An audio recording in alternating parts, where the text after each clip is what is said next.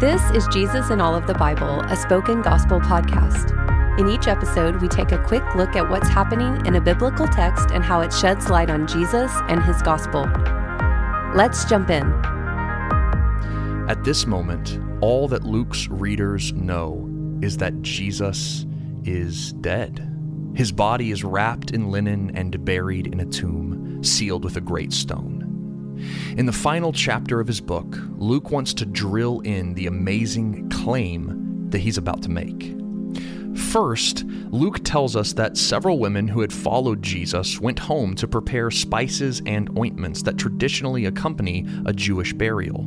Just like the disciples, these women had heard Jesus say that he would rise from the dead. So their act, though loving, shows a level of blindness.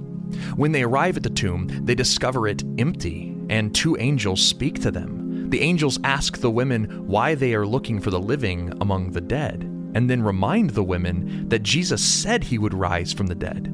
The women, no longer spiritually blind to the resurrection, share this good news with the disciples. But the disciples will also need to receive new spiritual sight.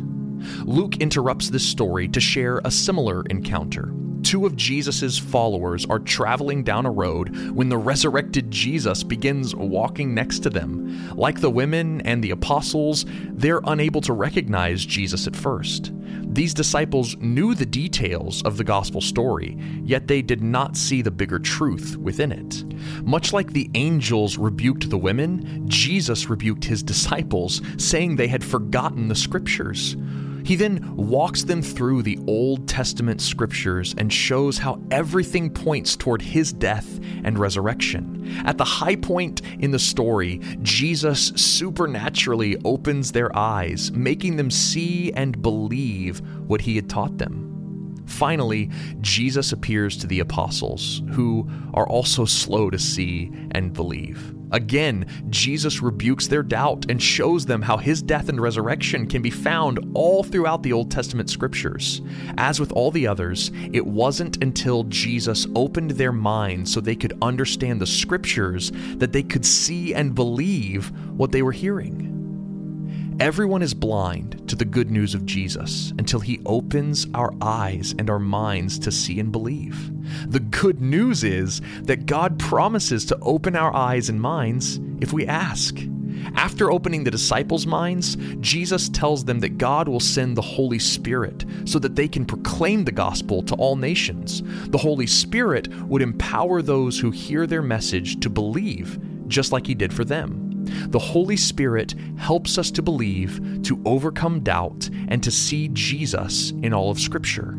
As our eyes are opened, we see Jesus in all of the Bible. We see Christ who suffered on the cross and rose from the dead in order to forgive our sins. Believing in a risen Jesus is hard, and believing our sins are forgiven is often harder. Yet, this shows us why the resurrection is a matter of spiritual sight. Jesus' resurrection validates everything he said and accomplished. Because Jesus was raised, we are saved. So I pray that the Holy Spirit would open your eyes to see the God who fills every page of Scripture with evidence of his Son. And may you see Jesus as the one whose death and resurrection accomplished the unbelievable our salvation. Thank you for listening to Jesus in All of the Bible. This podcast is created by Spoken Gospel, and you've been hearing from David Bowden. Spoken Gospel is a nonprofit ministry dedicated to speaking the gospel out of every corner of Scripture. To learn more about our mission and to view all of our free resources, visit spokengospel.com.